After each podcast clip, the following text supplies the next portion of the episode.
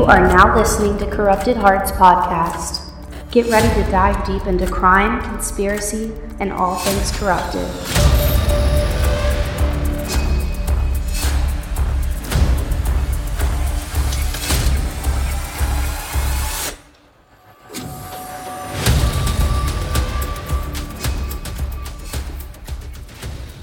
Hi, friends. Welcome back or welcome to Corrupted Hearts. I'm your host, Brooklyn, and I'm so excited to be putting out another episode for you today. This is episode 5, and we are going to go on an absolute roller coaster. Before we get started with the episode, I want to remind everyone about the Corrupted Hearts Instagram. It is at Corrupted Hearts Podcast, and you can also find it in the show notes down below. You can send the Instagram a DM for case suggestions or anything else you would like to hear on the podcast. I will take a look at all the suggestions and you could potentially see your suggestion in a future episode. So head over to the Instagram, give it some love. I post pictures from each episode over there, so go check it out. And thank you so much to my continuous listeners, and welcome to all of my new ones as well. I can't wait to continue making content for you guys to enjoy, but without further ado, let's get into The Son of Sam.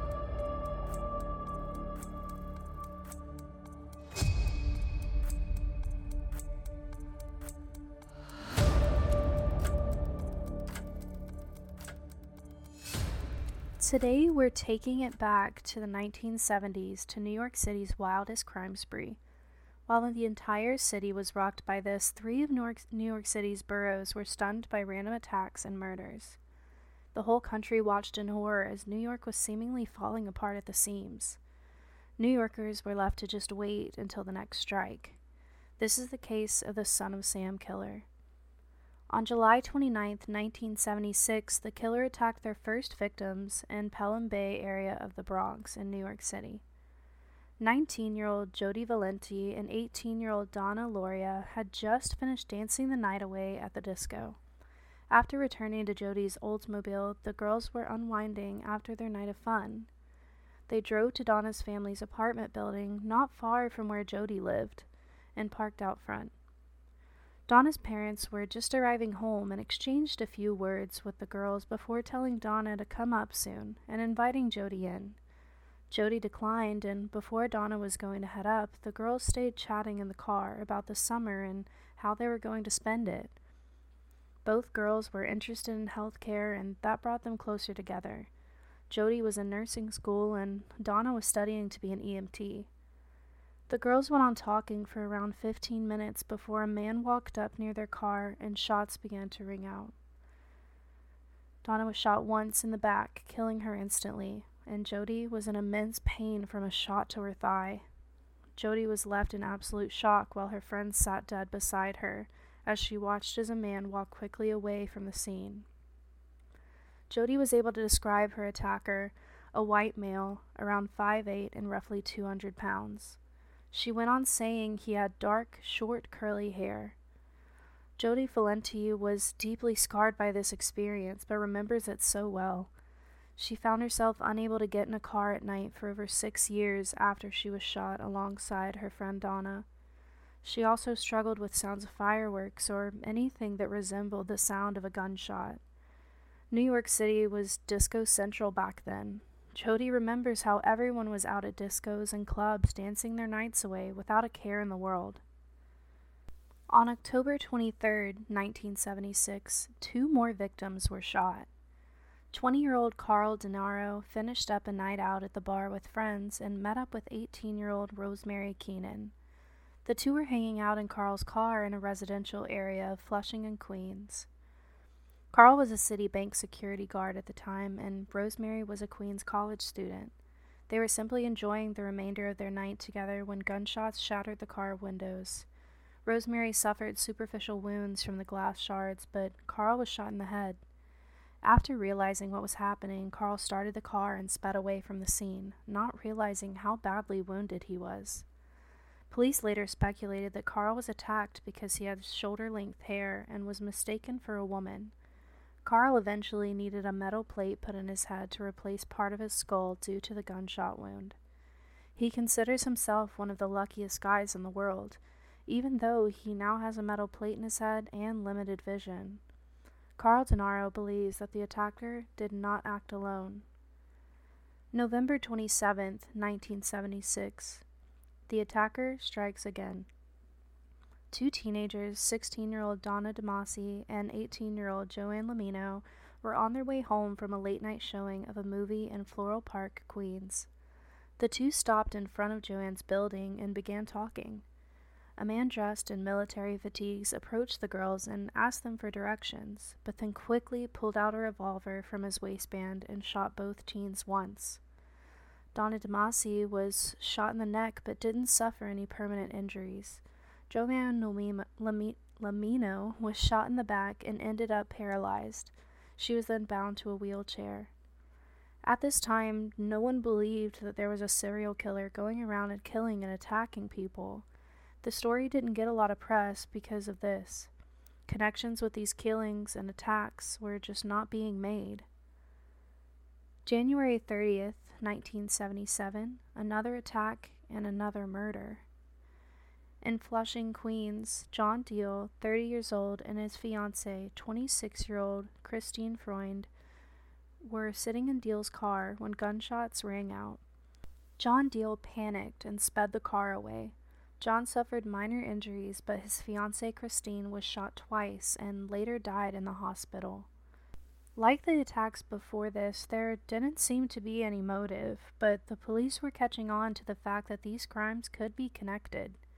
All the victims had been attacked using 44 caliber bullets and that the attacker had been targeting young women with long dark hair.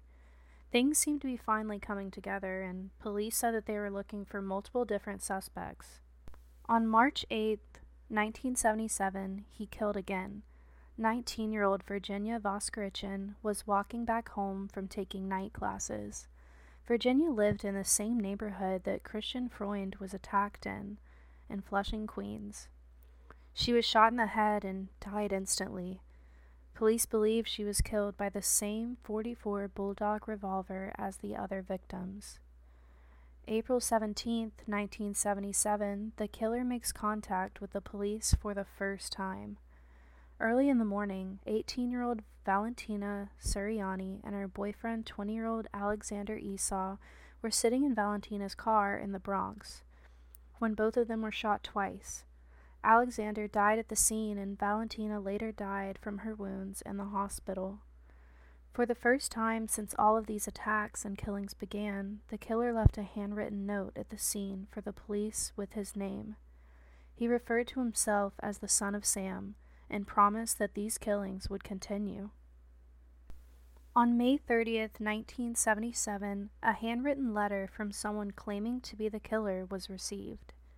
Jimmy Breslin, a daily news columnist, received a handwritten letter from someone who claimed to be the son of Sam killer. The letter mentioned one of the first victims, Donna Lauria. The writer warned Jimmy Breslin, saying, You cannot let people forget her either. She was a very, very sweet girl, but Sam's a thirsty lad, and he won't let me stop and the killing until he gets his fill of blood.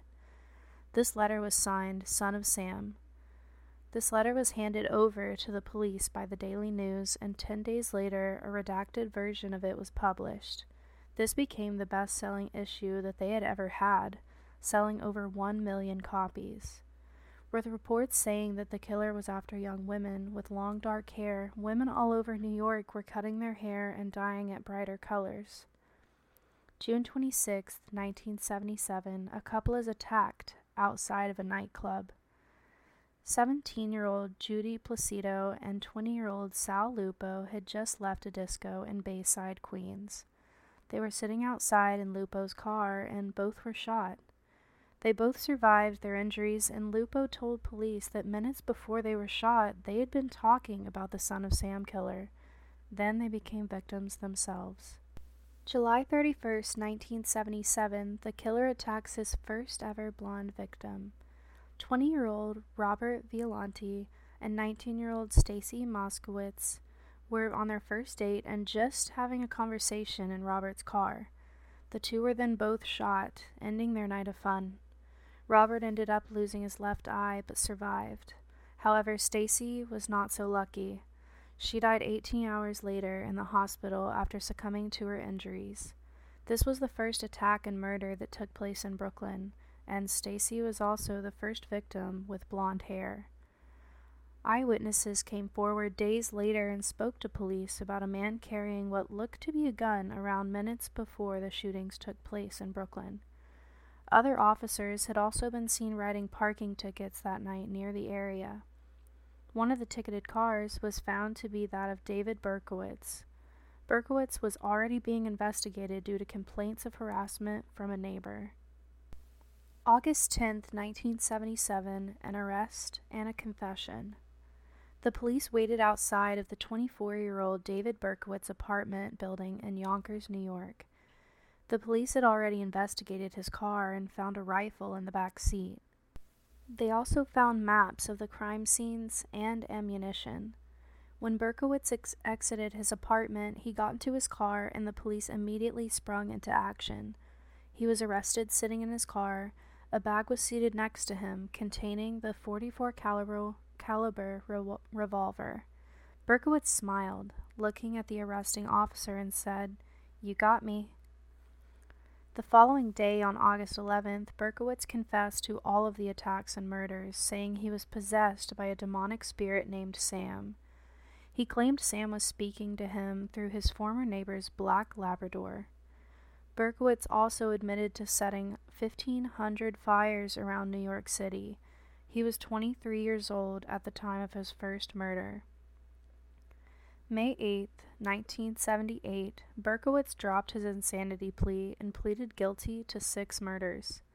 He was sentenced to 25 years to life for his crimes. To this day, he has been denied every time that he attempts to be paroled. After Berkowitz was arrested, he claimed that he was part of a cult that helped him in carrying out these horrible crimes. The police never found any evidence that supported his cult claims, but many today still believe that Berkowitz did not act alone in this.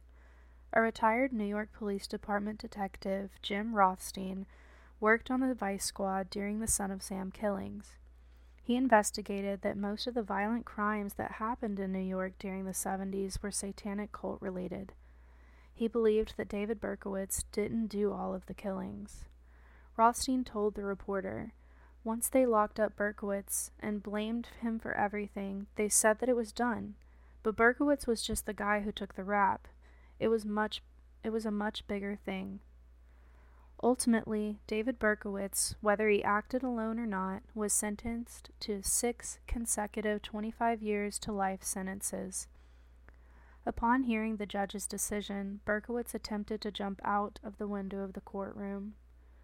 Berkowitz talked frequently of how devils, demons, and possessions drove him to do what he did. But after several psychological evaluations, he was considered competent each time. Throughout the years he has been in prison, Berkowitz has taken back the story about his neighbor's dog being possessed by Sam and called it a silly hoax. He also made statements about he, how he was a member of a satanic cult that orchestrated all of these attacks and murders. He said that he took part in it along with other cult members, John and Michael Carr, both of them brothers. David Berkowitz has even become an evangelical Christian during his time in prison. He now prefers to be called Son of Hope instead of Son of Sam.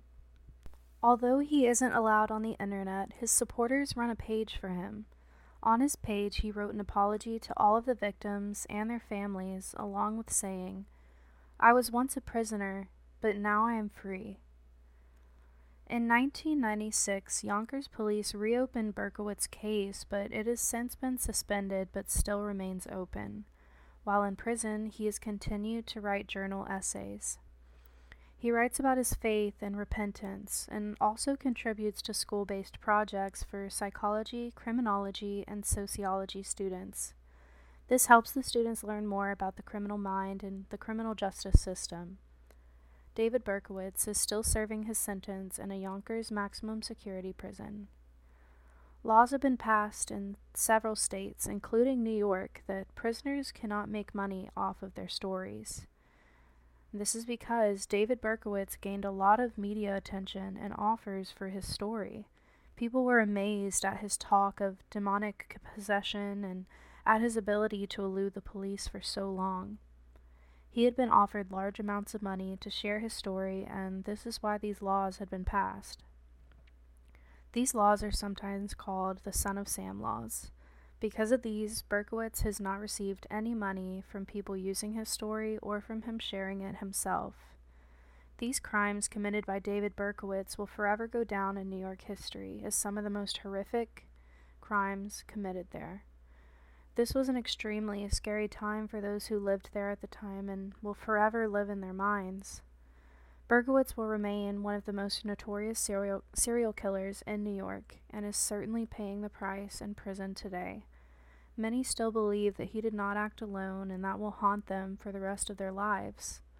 Families of the victims will also have to live with these thoughts and also the pain of losing or watching their loved ones go through this.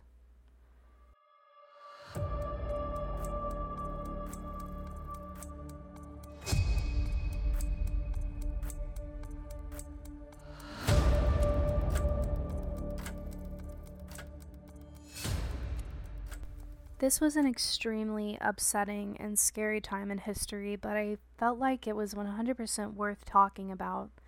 I have read and heard so much about the Son of Sam killings and wanted to give you, as listeners, a chance to also be educated about it if you have not already. I thoroughly enjoy researching and writing about these cases, but it can also be very upsetting. This one involved so many people, and I just hope that the families and victims were able to find some sort of peace throughout the years. That is the end of this case, though, and I hope that you enjoyed it despite the sadness of it. I love putting out content for you guys, and I really want to be more involved with you as well. Corrupted Hearts has an Instagram page and a Twitter now. The Instagram is at Corrupted Hearts Podcast, and the Twitter is at C Hearts Podcast. Both of these handles will be down in the description for you to find. Go and give them a follow, and I will post pictures about each episode as well as put updates about the podcast out on those as well. You can also send me requests for things that you want to hear on the podcast itself. I will look through any suggestions, and you might just hear what you suggested in a future episode. I want to thank everyone who listens to Corrupted Hearts. This is my baby, and I'm trying to get it to grow, so any little bit helps please don't hesitate to reach out on the social medias. I want to connect with you guys and put out content that you want to hear. Again, thank you so much for listening. Have a great rest of your day, night, wherever you are, and I will see you again in the next episode of Corrupted Hearts.